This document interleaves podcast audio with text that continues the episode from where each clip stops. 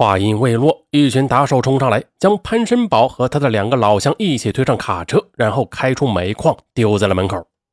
而潘申宝他们三个人不敢和膀大腰圆的打手强顶，嗯，只能说：“你们等着，我们马上去政府告你们。”回到住处后，潘申宝与另外两个矿工决定要到法院去告矿主。可这个告状他不是白告的啊，他得需要诉讼费。这三个人都是吝啬之极的人呐，平时骗到钱财时，唯恐自己分的少一点那现在说要出钱，那谁也不愿意掏腰包了。再呀，鉴于现在他们已经没有多少钱了，决定先去县城诈骗一通，嗯，骗点生活费再说吧。他们三个人在县城的一家酒店吃了饭之后，谎称这个菜里边有问题，想敲诈老板娘一千元钱。徐州是刘邦的故乡。这里民风彪悍，老板娘她自然不吃他们这一套。潘申宝呢，一急之下，见酒店里边只有几个女服务员，竟然冲到了柜台里边，伸手抢走了营业款就走了。老板娘她不示弱，立刻大喊抢劫。潘申宝三个人仓皇逃到街上，还没跑出一百米呢，就被巡逻警察当场给抓获了，押送到了公安局。此时，被他们敲诈的矿主也正在公安局找熟人说明情况。哎呀，做贼心虚啊！潘世宝他们一眼就看到了矿主，他们还以为是矿主报案导致他们被捉的呢。这三个人中有一个罪行最轻的家伙，立即表示愿意主动立功啊，坦白从宽。这倒把县城的民警搞得莫名其妙了啊！不就是抢劫酒店的营业款吗？一共也就一千多块。你你还交代什么呀？谁知道啊！听完这个家伙的交代，几个民警大吃一惊。不过此人呢，他是第一次进公安局，也许是怕挨打，所以吓得胡说八道也不一定。几个民警又轮流的问了几遍，最终确认他没有胡说。于是，一个流窜全国多年、前后杀死五十二人的恶性打点的团伙暴露了出来。所谓的打点子，那并不是出个什么点子来赚钱啊。前边上文已经说过了，而是杀死点子。什么是点子呀？也就叫做猪或者货，说白了就是一个活生生的人。所谓的打点子呀，就是一个分工明确的团伙，通过欺骗手段将一些外地的民工骗到某个私人煤矿工作。而团伙一些人呢，则伪装成他的工友，寻机将这个可怜人在井下杀害。而杀害之后，团伙其他成员便谎称是老乡或者家属，要求矿主赔钱善后，借此敲诈巨额抚恤金。可一旦拿到抚恤金以后，嗯，这些歹徒就同意火化死者，取走骨灰。取走骨灰，离开煤矿以后，歹徒们立即将骨灰随意丢弃，分赃后寻找下一个目标。其实啊，在一九九八年那会儿，全国已经流窜多个这种团伙了，大部分都是在陕西省安康市呃汉阴县级的歹徒。其中最有名的就是潘申宝和徐桂银的团伙，而潘申宝是徐桂银的师傅。这个潘申宝啊，他也许不是第一个搞这种丧尽天良的打点子诈骗的，但他绝对是做的最大的一个。潘申宝是陕西省安康市汉阴县上七镇龙泉村人。这家伙没有什么文化，小学都没有上完，他只是略识几个字而已，是个半文盲。他的同伙基本也是半文盲，呃，甚至文盲。在一九九六年，潘申宝来到徐州的一家私人煤矿打工，这里工作条件差，很危险。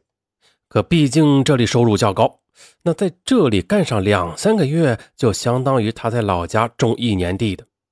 很快的，潘申宝就亲眼目睹了一起矿难：一个矿工失足，不慎的从矿井高处落下，当场身亡。发生意外的矿工就是徐州本地人。第二天，家属就哭闹着来到了煤矿。让潘申宝吃惊的是，平时凶恶的矿主此时却很软。他主动的劝家属拿走抚恤金，不要闹事而就在家属表示这个抚恤金太少时，矿主他竟然又主动的将金额加了整整一倍。于是啊，家属当场同意火化。在遇难矿工遗体送到火葬场的同时，矿主将几万元的现金交给了家属。我了个乖乖！当时的潘申宝，他一辈子也没有见过这么多钱呢，他不觉看傻了眼。过了几天后，他和几个很久不见的汉银老乡喝酒时，发现他们都是穿金戴银的，不但是住宾馆，还玩小姐，好像混得很不错。酒过三巡呢，这个潘申宝抱怨自己工作辛苦，而且危险，赚钱呢也不是很多，万一哪天出事那就会送命。几个老乡狂笑一通，那是你没用，这年头撑死胆大的，饿死胆小的，你自己没胆量。只能受穷。潘申宝听了以后，不觉得触动了心事他恳求的说：“那大家都是老乡啊，你们怎么富起来的？能不能也教教我呀？让我也过几天这种好日子呗？”几个老乡相互看了一眼，其中一个人说：“呀，你不是说你们矿上有个工人死了吗？那矿主给了家属几万元现金是吧？”“呃，是啊。”这怎么了？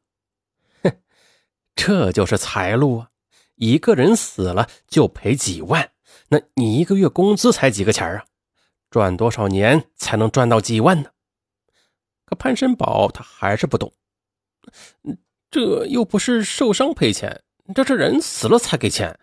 如果我死了赔了钱，给我有什么用啊？切！我说你真他妈是傻子啊！谁让你自己去死的？我跟你说吧。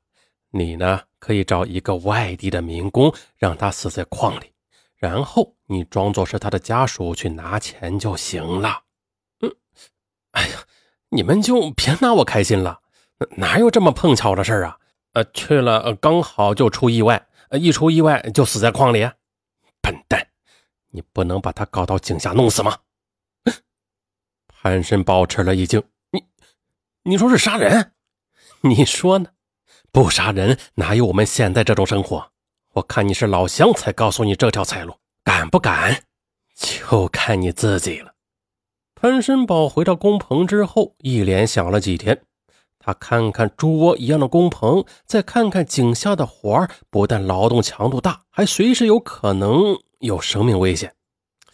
哎呀，潘申宝左思右想，认为富贵险中求，那杀几个人算得了什么呀？那只要能搞到钱不就行了？几经思索后，他干脆的辞去了矿上的工作，赶回了陕西汉阴县老家，找到了兄弟潘申军、叔伯兄弟潘申全，再拽上同村的好友王从兵一起干起了杀点子骗钱的罪恶勾当。很快的，此后潘申宝等人纠集的这个团伙的人数是不断的扩大。直至案发时，已经发展成为了近百人的杀人诈骗犯罪团伙。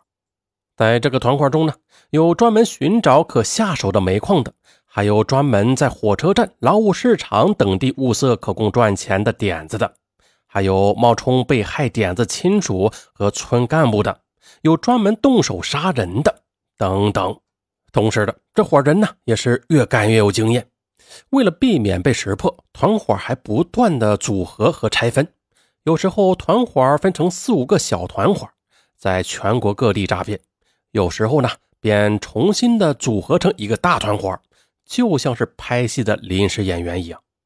他们呢，不相信外人，歹徒全部是安康市汉阴县的老乡，绝大部分都是同村的村民。其中一个就是最凶残的徐桂银。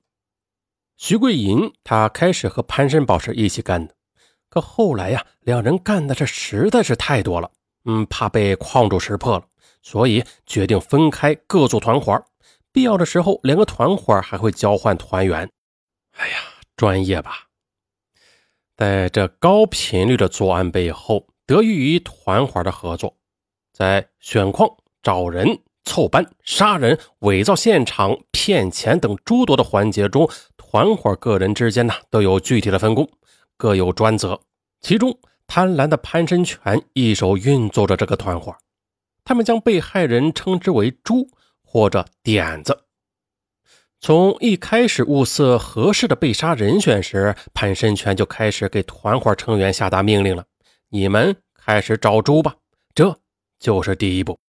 命令发出，手下们接到电话后便开始四处行动起来。通常这个猪是来自各个煤矿或者火车站。这个团伙中每个成员都配有手机、寻呼机等通讯工具的。等一个人发现点子后，便通过电话联系其他几个人，一直到集合到三四个人以后，共同作案。